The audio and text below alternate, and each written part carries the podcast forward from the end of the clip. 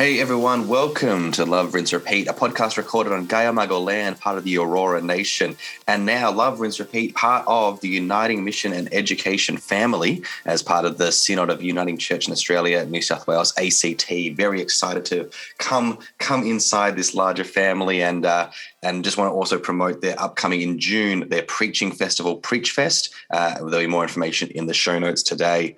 Uh, my name is Liam Miller. He, him, he's a minister in the Uniting Church in Australia and the host of Love, Rinse, Repeat. And my guest today, I'm very excited to have, is Joshua W. Jipp. Joshua Jipp, the author of The Messianic Theology of the New Testament. Joshua, welcome along. Yeah, good to be here, Liam. Thanks. Now, for those who don't know, uh, Joshua is Associate Professor of New Testament at Trinity Evangelical Divinity School in Deerfield, Illinois. Uh, his previous books include Christ the King, Paul's Royal Ideology, and Saved by Faith and Hospitality. Uh, an excellent book, which which won uh, the Academy of Parish Parish Clergy's Book of the Year in 2018. Uh, so, I guess you know a question as, as we wade in as a, a, New Testament scholar, as a as someone, um, you know, how did how did you how did you find yourself doing this kind of work? Mm. What was it about the New Testament that was just so captivating that you're like, this is yeah. this is my life yeah. now, I guess. yeah. Yeah, well, I guess it ultimately it has to do with uh, some of the big claims that the New Testament makes. You know, in terms of meanings of uh, life and death and how God has acted in the world to uh, save and rescue a people for himself. And so, you know, it really started out, I guess, with me reading the the scriptures, uh, the Old and New Testament, um, when I was in high school. Um, and then just you know uh, hearing um, i obviously am a christian so hearing you know the uh, the, the, uh, the, the word of god like being uh, proclaimed through the scriptures like th- that just got me interested in all mm-hmm. sorts of different kinds of questions and many of them were located to the scriptures but many of them also were just questions about life you know in terms of mm. who am i? What are we doing here? What should i be doing? Uh, you know uh, why is the world the way it is? Why is there love? Why is there hate? Why is there you know it's just sort of mm. um, a lot of these big questions and certainly was finding the answers uh, to those both then and now in the scriptures so I've always, um, on the one hand, loved just sort of like the nitty gritty academic mm. element of languages and history and, you know, these sorts of things, but also, you know, with a sense of wanting to be attuned to what is going on in the world, what is God doing in the world, uh, how do the scriptures speak into those realities. In the New Testament, obviously one could do this from the old testament one could do this from a variety of other places as well but for me um, as a christian um, the new testament was just sort of like a captivating place for me to be able to both um, ask those questions as well as look for opportunities to give answers to those questions. So that's ultimately why obviously you need a paycheck you know to some extent to live in this world but of all the things I could do, those that that felt to me sort of like both the most meaningful and exciting, and then also to be able to do it in a way where hopefully I could use some of the gifts that God has given to me. Uh, um, and that I've cultivated to help teach and mm-hmm. shape mm. and form and be with other people that are on that same kind of academic, you know, mm. uh, not just academic academic, pastoral, existential kind of trajectory. So, mm. yeah. Oh, thank you for that. It's curious. Yeah. I was thinking. I was thinking about how you know you're talking there about it's it's, it's you know it's these big questions that you're wrestling with and, and turning to yeah. finding them in the New Testament and, and how that shaped your desire to write this book, right? Which is this mm. kind of yeah. larger, like you know. So there's yeah. we'll get into it more, but there's like you know the early, you know, sec- first section of being about, okay, let me test this hypothesis of, or, mm-hmm. or, or, or push this hypothesis that, um, you know, Jesus' messianic identity is the, um, you know, presupposition of and primary mm-hmm. content um, of the New Testament theology. But then it goes to, so what then? How does this then shape how we think those big questions about Christology and soteriology and what how we live in the world in light of this? So, do, do, you feel there's a connection of that this book? You know, is drawn out of those early desires. I got to wrestle with how these 27 small books totally. um, absolutely. yeah absolutely. I mean there's there's a lot there that you know that I could probably try to unpack, but it's sort of there, there are times where it's like, yeah, maybe I'm just writing an academic article and I've got one particular question, and maybe it's I don't know what it has to do with anything about the world, and like I'm happy to like go into that and explore that, and it, um, uh, and the more I do that, the more it also helps me ask and answer big questions. But I would say, yeah, you're right. Like generally, you know, when I'm uh, um, when I'm teaching or I'm writing, um, especially you know, sort of like a larger book like this, I really am in, you know often interested and motivated in um, larger questions that um, take their point of bearing from the scriptural text but then also in some ways are trying to say okay well so what? Like okay cool. You show you showed me that there's this theme here you know or you showed me that i should read this phrase you know this way and not that way. All of that is like relevant and interesting and i do that and other people try but ultimately i'm kind of like interested in and so what? Like how does that help me and how does that help others? You know in some way sort of uh, uh, think about god think about our world think about our people and so forth. And so yeah i could have written a book i think that had just sort of kept the first half of the book. Well um, it's not quite divided into halves parts let me put it that way. But i did want to sort of say okay well let, let me test this hypothesis. Mm. what would be what would be missing from our you know scriptural or dog not scriptural our dogmatic theological categories you know, if we don't understand the central um, aspect of Jesus' identity as the Messiah, and also what are some ways, you know, in which this aspect of Jesus as the Messiah still is um, significant and crucial to the life of Christian discipleship mm. and politics and engaging our world. So, absolutely, yeah. yeah. Thank you for that. And I think, yeah, that's really helpful. And so, as we start to, you know, wade in a bit more here, so one of the things you kind of address early on in the book is um, is it still the age for a New Testament theology kind of right. thing, to some yeah. extent? Like, you know, yeah. and I, I, was thinking about um, Dale Martin's Biblical Truths, and he kind of mm. explores mm. this a bit of like, is yeah. this a, a live genre? Um, totally. You, you know, and, and, you know, because there's, and there's kind of two questions here because there's, you know, there's that push toward, as you acknowledge in the book, that um, plurality and diversity rather than kind of finding some sort of unifying thread is, um, you know, people have pointed to the good reasons to to explore yep. that um, and then also that even you know there's always that tension of if I start saying one thing and one image and one claim yep. is is primary, then you know does it feel like I'm relegating and Closing doors? Yes, exactly. So how did you feel like you know entering into this project, knowing all that in the background, um, you know, and mm. how did it kind of shape what was do how you were doing it, maybe in the way that you know in the bygone golden era of New Testament theology, those questions yeah. weren't as as in the minds of those authors. Oh man, that's a great question. Um, and there, boy, there's there's so much there. Um, yeah, I think you know. Let me put it this way: I started the the genesis of the book actually, in some ways, started with me working through different scriptural texts and saying, you know, really, you know, the the messianic identity of Jesus is so crucial, not only to you know this passage or that passage, but to making sense of like major aspects of who the New Testament authors, you know, claimed he was, and then unpacked that in terms of things related to you know how christ accomplishes salvation or images for the church or political you know and so it was just sort of working through all these different texts and saying mm-hmm. and, and as you you read you know the previous book i'd written christ is king which was making that argument all with respect to paul. And while i was doing that i was saying but matthew and mark you know and like in revelation it's it's really here. So i think you know i, I kind of wanted to just write a book on the messiah. But as I was then looking at all these different texts, I said, man, the New Testament texts are different in so many different ways. I mean, it's obviously, you know, for some Christians, just, you know, take a minute and remind yourselves it's crazy. We have four gospels, you know, and uh, and we have three that are synoptics and one that are John. Like there is plenty of plurality and diversity and different images, and I think that's one of the things that I love about the New Testament. But for all of the differences, right, they're all agreed, except I think is it second or third John, but they're they're just little notes, you know, in terms of like calling Jesus Christos. Mm. And they do it in surprisingly at times surprisingly similar ways. So I guess I just the first thing I'll say is, you know, the book really started out as trying to write a book just on the Messiah. But as I got into that more and more, I, I started to say, you know, I think this is one of, if not the central thread that sort of is one of the reasons why all these texts are put together and why it's not absurd or silly to actually read these 27 texts together, despite all of their differences. That said, you know, and I do say this at times, uh, a couple of places in the book.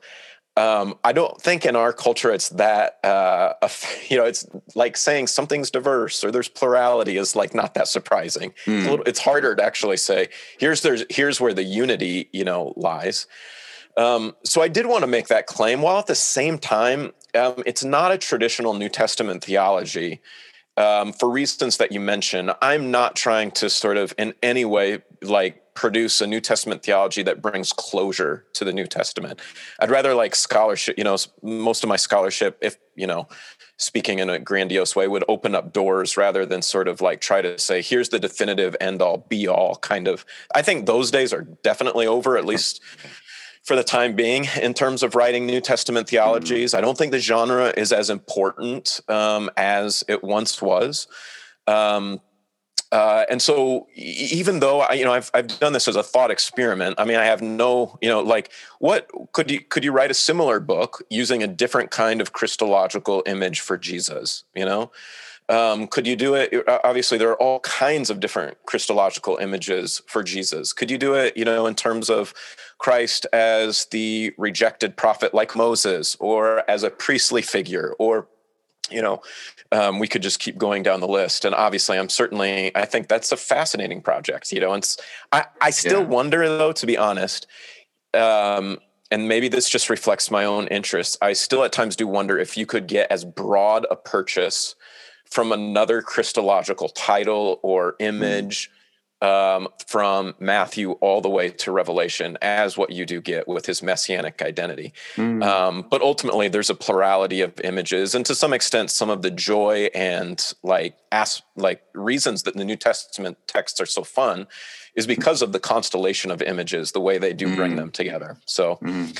uh, yeah, I don't know. There's so much there in terms yeah. of your question. I'm just touching on a couple of them. That's but, great. Um, no, that's really helpful. And I, I, was thinking about how, so when you did go looking through, you know, obviously you already spent some time thinking about this with Paul and, and it sparked others, but this was here, okay, I want to sit down and look through it all.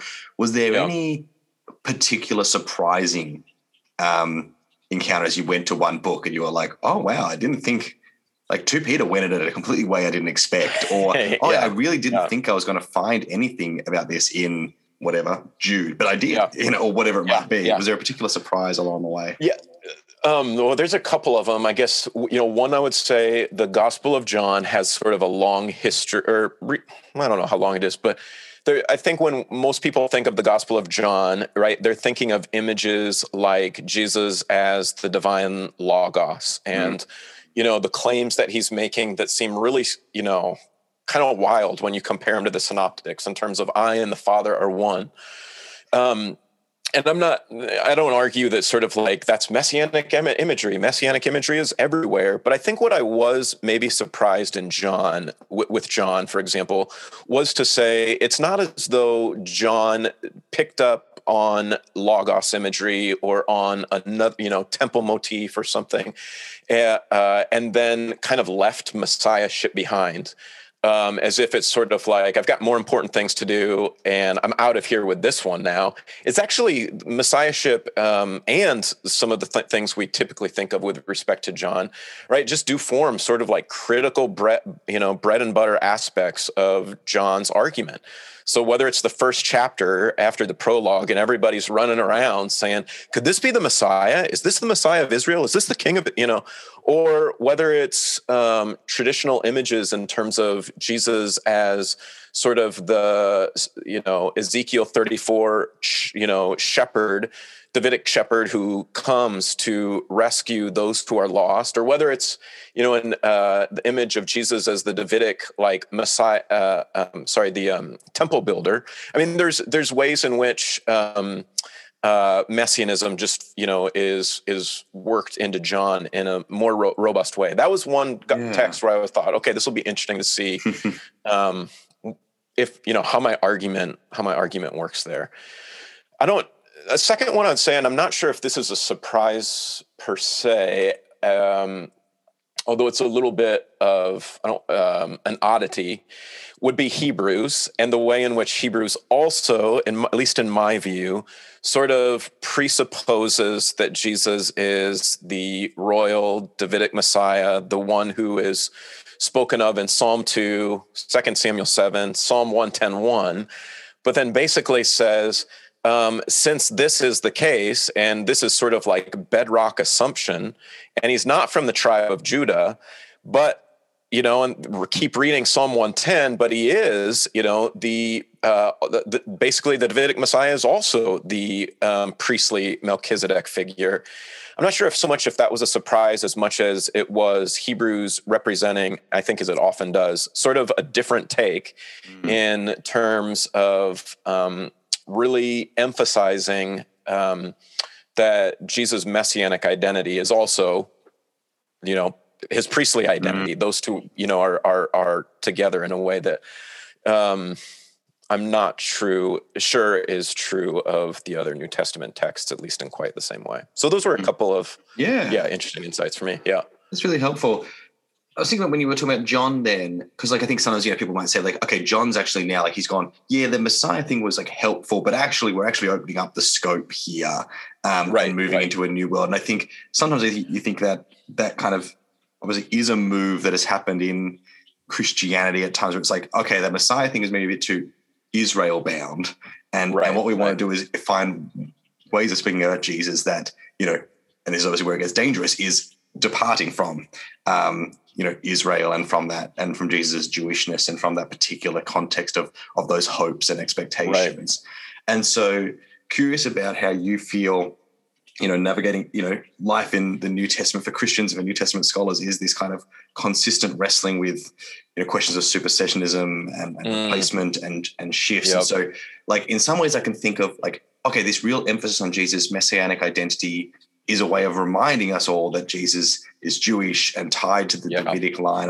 But at the same time, we're also making claims that it goes in a different direction. And so yeah. there's this thing yeah. of my claim Messiah almost saying, actually, but it goes that we've got the actual understanding of what Messiah is. And so yeah. how you felt navigating those, like, yeah, ways that this is actually a, a, a positive, you know, move against kind of supersessionism and replacement, and the way that it kind of sometimes could could be read in going the other way. Oh yeah, that's another great question. Absolutely, yeah. You're um, you're you're asking the question, but kind of articulating it in a way that is um, absolutely like one of the things I've wrestled with, not just in writing this book, but in you know a lot of um, just my own thinking and writing over the last few years. Um, so yeah, uh, where to begin? I think you're absolutely right. I guess let me let me maybe you know. St- get in the book of Acts or, you know, sort of in the Gospel of Luke in the book of Acts.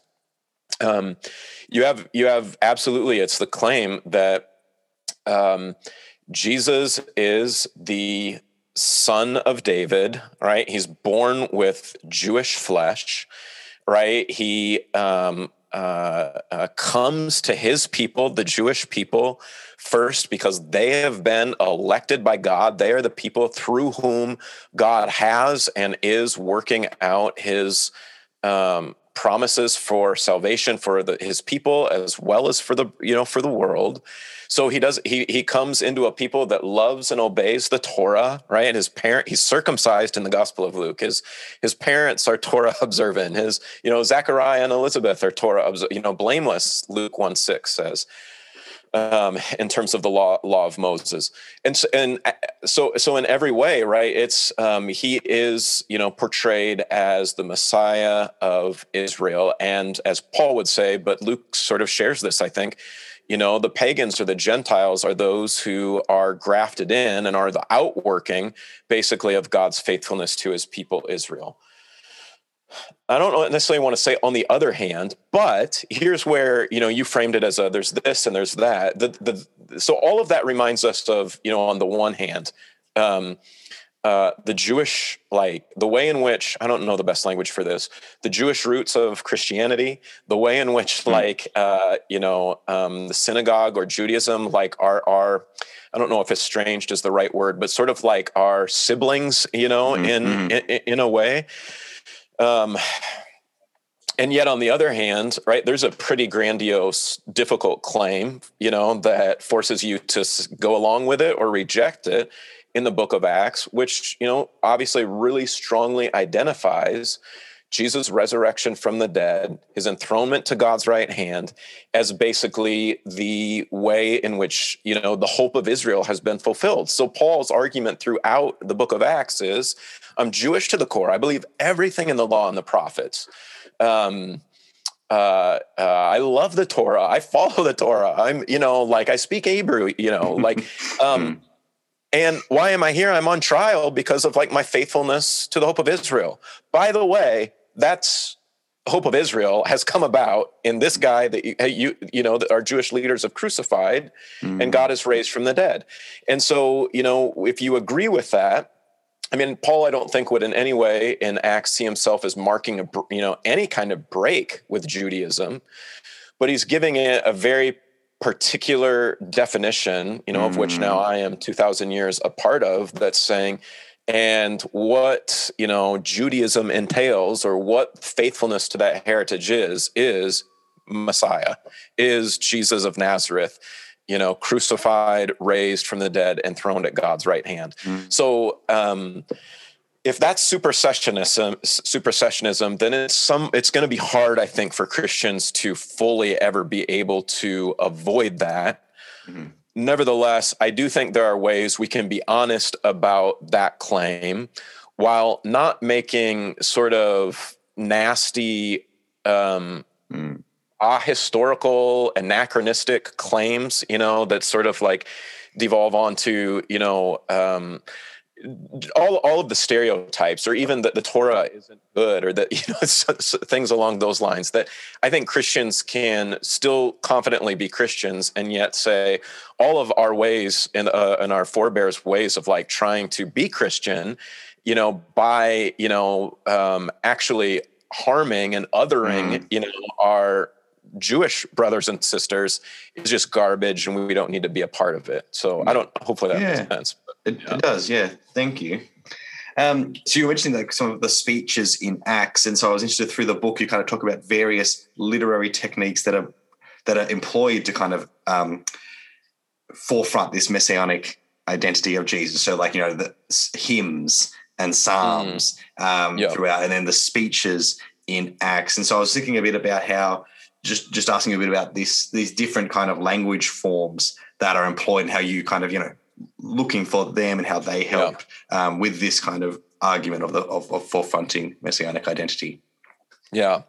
Yeah, I guess I just, you know, that was, it's to some extent, you might be alluding to the first chapter of the second part of the book where mm. I talk about all of the ways in which um, you know, messianic discourse is embedded in sort of like the New Testament's engagement of scripture of you know uh, the scriptures of Israel is just sort of remarkable. So whether it's you know messianic hymns to Jesus that you know the characters in the first uh, first chapter or two of Luke are singing, or in which I think Paul or earlier Christians composed in Colossians, you know, one mm. uh, and Philipp- Philippians two, two, or whether they're in terms of you know, sort of like the stereotypical direct citations, you know, this happened in order to fulfill this that you see in Matthew, or sometimes you know you see them as you're you know also mentioned in terms of the speeches. Here length you know you see that especially in acts 2 and acts 13 where there are these sort of like lengthy interpretations of the scriptures of israel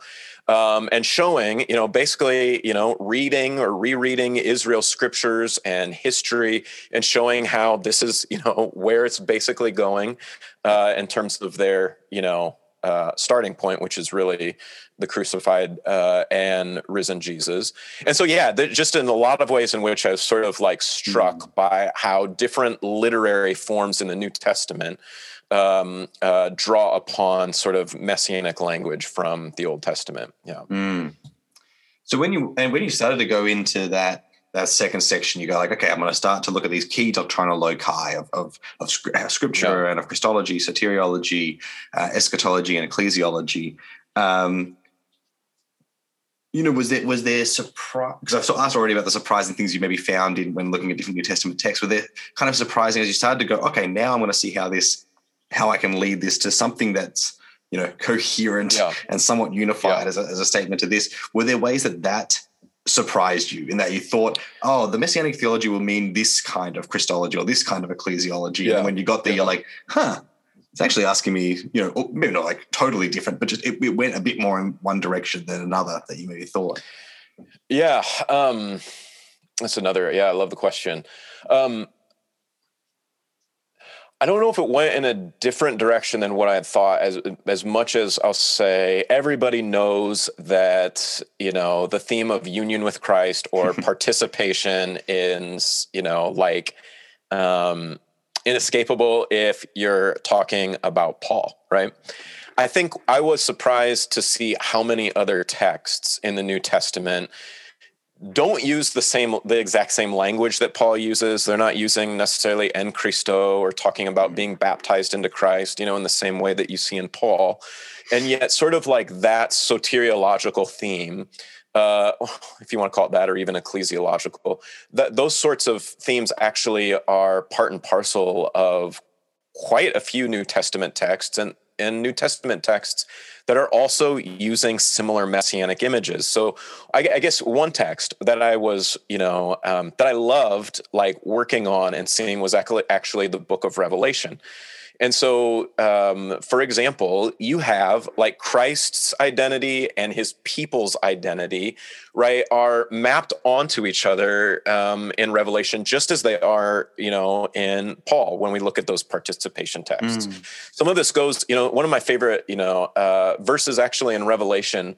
I think it's Revelation 3 21 and 22, you know, but it, and I, I'll just do my best from memory, but basically the risen Jesus there is, you know, saying to the church, you know, to the one that conquers, um, I will, um, you know, give to him to sit on my throne, you know, just as I have sat down on the Father's throne. So basically, yeah. as you know, Christ has been resurrected and exalted, and thereby shares in glory with the Father you know, seated on his throne. And of course, there's a lot of Old Testament messianic texts, Psalm 110 mm-hmm. amongst others, you know, that are probably, you know, going off uh, in some of our minds here. In the same way, like that messianic promise, he's like, I'm going to give it to you and extend it to you. So hopefully that makes sense. But then you actually see, you know, the rest of Revelation. You have as Christ has conquered. It's a you know military image there that's being used in a peculiar way. So the church is called to overcome or to conquer. As Christ is, you know, robed in white, so his people then that are faithful and loyal to him are robed in white. And so there, there's just this sort of um, way in which many of these different messianic scriptural promises that we're not surprised to see maybe applied to Jesus are actually extended to the people so that the people then are sharing basically mm-hmm. almost as the referent of Psalm 110 and Psalm 2 uh, as they uh, as they follow their Messiah. So I don't know. I could bring other texts into that, but I guess I was you know um, working working through uh, the different New Testament texts. You know, surprised to see participation isn't just Paul or maybe mm. Paul and John, but there's actually at least what I refer to as a sharing in the rule of Christ uh, kind of theme that pervades mm. uh, the New Testament texts. So that, that was at least one of my fun insights in the second part of the book. Yeah. Yeah, that's great. Thank you. Um, we've been talking a lot about Jesus as messianic king, um, and so we probably should actually think a bit about then what what is the kingdom, uh, or how this um, yeah. thinking through all, all, this kind of um, variance and but and unity and you know different ways that people kind of went into this angle of, of, of talking about it shapes then the kind of kingdom that Jesus leads um, and the one yeah. that we are brought into. Uh, so yeah, how how like you know obviously that's a bit. I'm not saying like this is a huge question. You have to go, you know, right? Really, you know, but like just you know insights on you know what is the the, the kingdom that this is. Yeah. You know, uh, you know, you, you know, because that's obviously a nat- natural flow on, right? If you say someone's a king, then it brings into mind, well, yeah. okay, they they they rule over something. What is that? yeah, yeah, yeah. So I think you know, I mean, I do think the, the the last chapter I talk about this, and it's basically, you know, I do think when you are looking at texts like maybe Psalm 72, you know, where God is, uh, where, or, sorry, where the psalmist is basically praying that God would bring his perfect and righteous and just king. Hmm. And then the consequences of that are that it would lead to a land and a creation that is fertile and flowing, you know, with uh, abundance and enough for everyone, where the poor uh, are actually no longer marginalized and impoverished, but have what they need. Uh, where nations and peoples are living together, you know, in peace and justice and harmony. I think you know it's sort of like the vision that you get of at the end of Revelation, where it's sort of, you know, this is ultimately, I think, where the Bible says the kingdom, what the what the ultimate fulfillment of the kingdom is, right? A world that's renewed and recreated uh, with justice and harmony and love and flourishing and peace, where his image bearers are not like raping the uh, the environment, but are actually stewarding it as the image mm. bearers they were intended to be. Um, so where we don't, you know, as Romans 8 has it, sort of like we are waiting for that and hoping mm. for that in faith, even though we don't see it now um, where do we see the kingdom now right? I, I, mean where is god's i would just you know i think of god's kingdom in terms of how the synoptics talk talk of it. It's god's dynamic rule in the person of jesus where the risen jesus is present.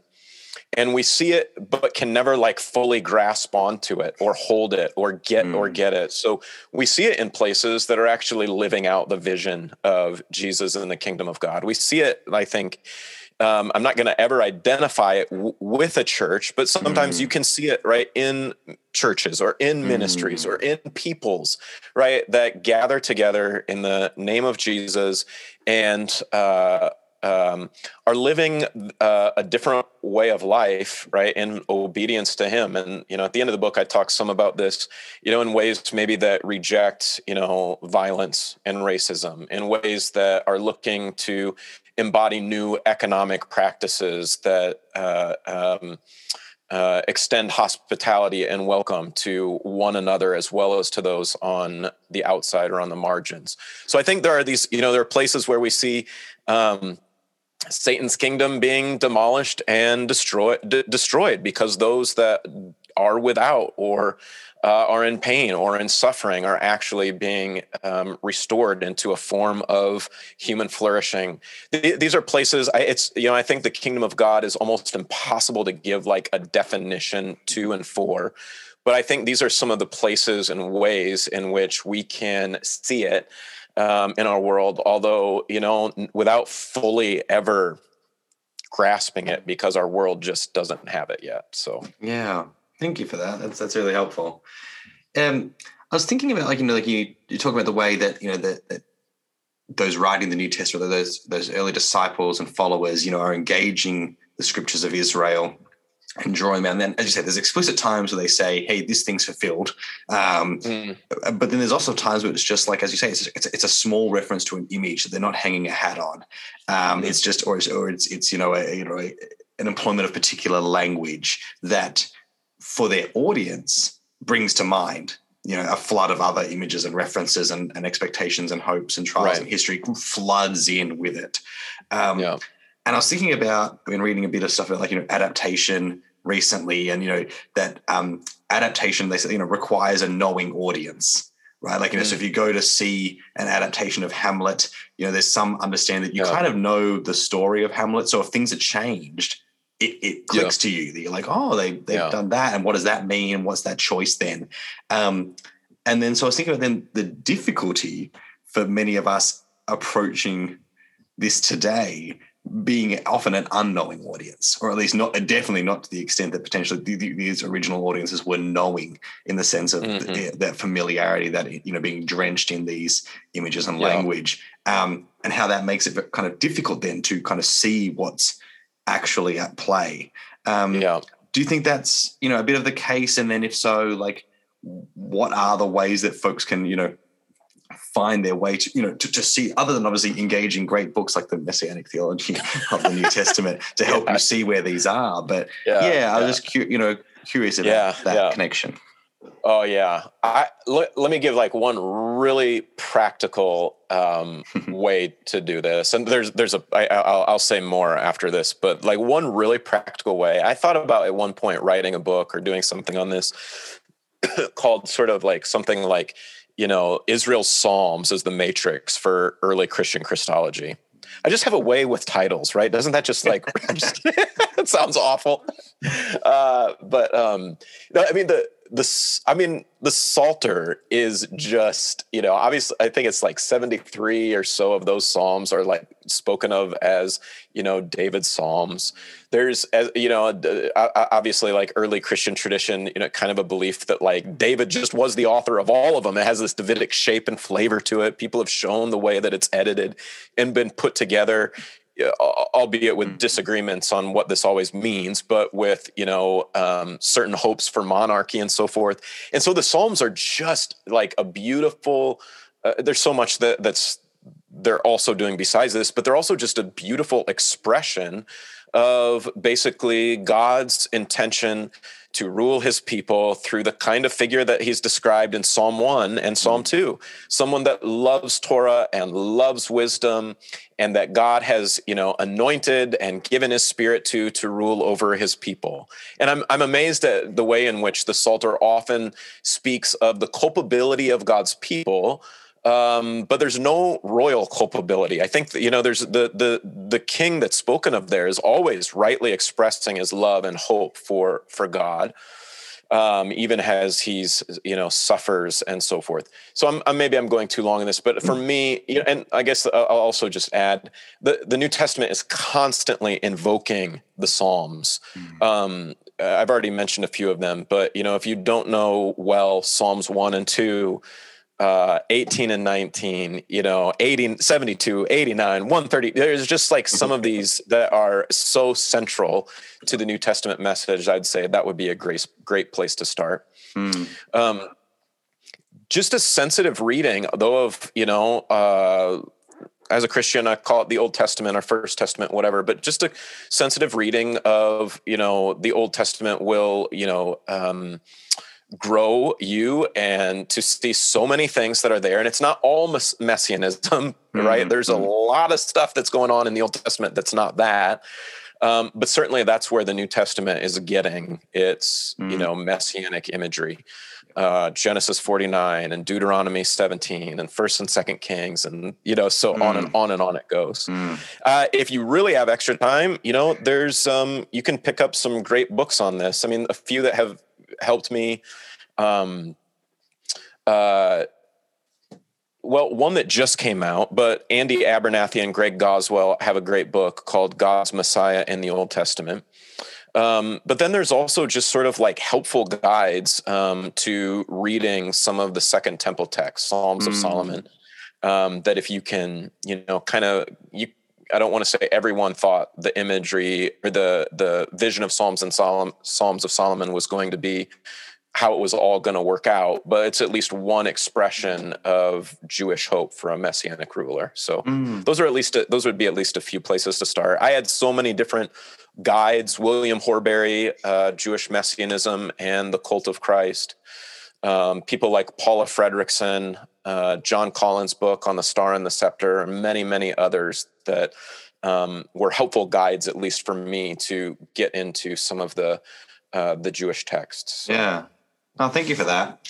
So, so, so Easter's fast approaching, uh, and um, particularly you know, when this comes out. Um, and so people were, you know, thinking about you know Jesus, the Messiah at Egypt, and so uh, Egypt, Easter, um, and and so I wanted to get a bit of your insights here. And I think actually where we just were is a good place to start, in that you kind of show how much the synoptics lean on the suffering king idea in the Psalms, like this this suffering Davidic king figure. Because I think yeah. often if we think of like and it's not because it's not there, but like if you go, oh, what's the suffering figure from the Old Testament that that's important around Easter? And we go, ah, yeah. Isaiah, Isaiah, that's where exactly. we're going. Yeah. But I thought it was yeah. really interesting that you're like, you know, it's they're actually really playing with this rhythm of the Psalms of this suffering King um, to point to Jesus' messianic identity in that passion and um, uh, experience. Yeah, no, I that absolutely. It's um again, I'm not, I don't want to play these texts off mm. each hmm. other, but I do think you're right. Like we would think Isaiah 53 would sort of be the the key text, right, that the New Testament would pick up on, and it certainly is in the New Testament. You get, you know, First Peter is probably the main the main one. The Ethiopian uh, eunuch in Acts 8 is obviously reading Isaiah 53. But right, when you if you just sort of take Luke's account of Jesus on the Emmaus Road, when you know you remember the story, the disciples don't know that are on the road don't know it's him, uh, and um, he be, Jesus kind of berates them and says, "Didn't you know? You know what the scriptures were talking about? Like, you know, a Messiah that was going to suffer and then you know mm. uh, be raised again on the third day." And if you ask, okay, well, Jesus, help me understand, you know, like what you're thinking. Where where do the scriptures say that? And you just kind of take Luke uh, as your um, or the synoptic tradition really but as sort of like how you're going to answer the question then it is remarkable that you have like very few references to anything like the Isaianic suffering servant. You have a little quote, he was numbered among the transgressors, which is not in Luke 22, it's not necessarily as his um, crucifixion. And it's a weird quote to, you know, figure out exactly what it's doing. What you do have are all kinds of allusions and explicit citations of the Psalm, Davidic Psalms of a righteous sufferer.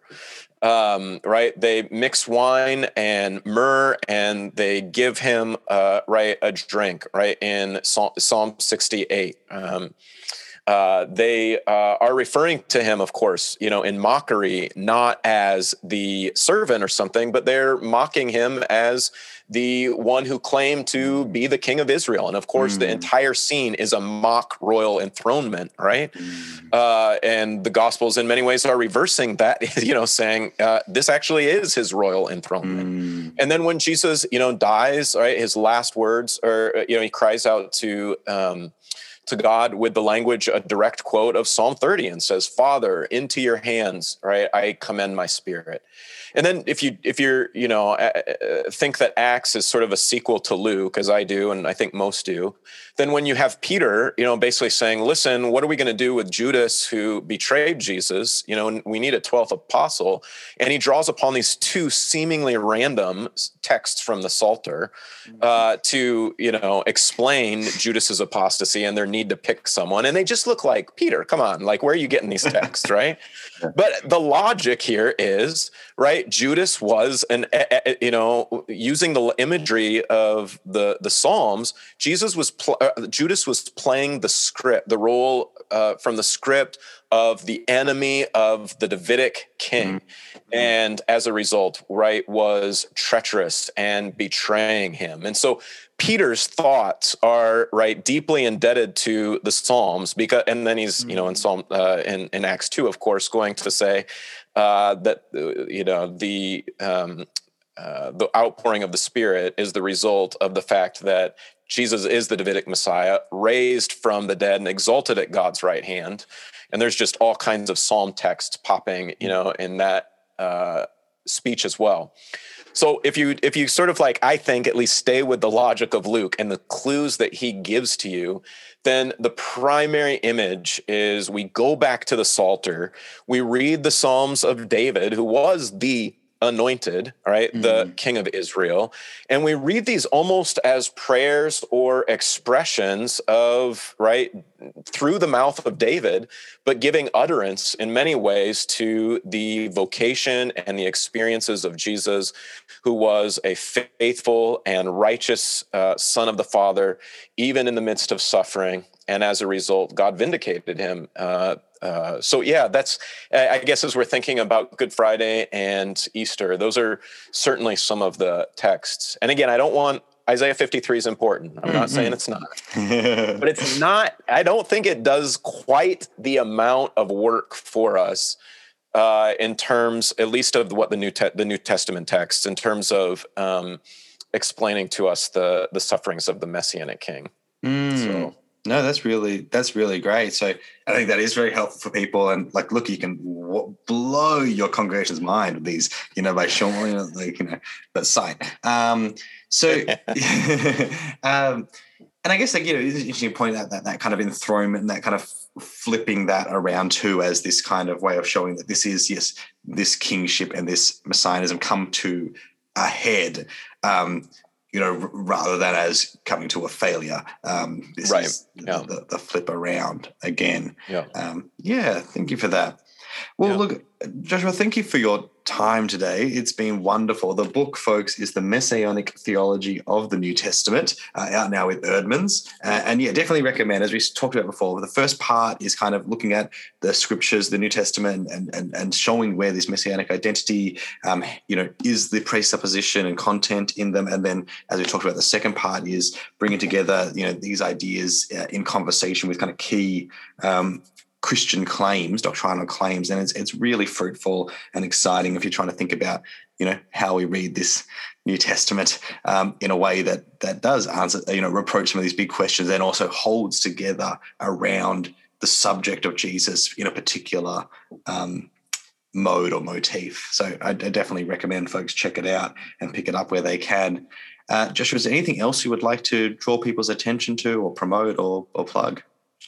Oh, thanks. Uh, uh, I, I do have a podcast called Great. forwardpodcast.com. And one time I was on a podcast and I didn't promote it and I got in trouble. So no one, no one contacted you asking me to ask, to ask me that question, right? No, no. Forward podcast. No, thanks. Okay. Yeah, thanks, Leo. What's yeah. the what's the give us the pitch of the podcast? What's the we yeah. So it's uh, I uh, uh, teach at Trinity Evangelical Divinity School, and um, basically we just try to have conversations. Often with faculty and alum uh, uh, to hear a little bit about sort of their vocational theological trajectory, mm-hmm. what some of the things they're working on and thinking about, and generally just try to have uh, have a few laughs and have have some fun as well. So Great, great. Well, if you listen yeah. to this podcast, no doubt you listen to like seven others, so um, you can add that to your to your weekly rotation. Uh, Joshua, thank you for for joining us today, and, and thanks, folks, for for coming on board. And we'll see you next week. Thanks, Liam.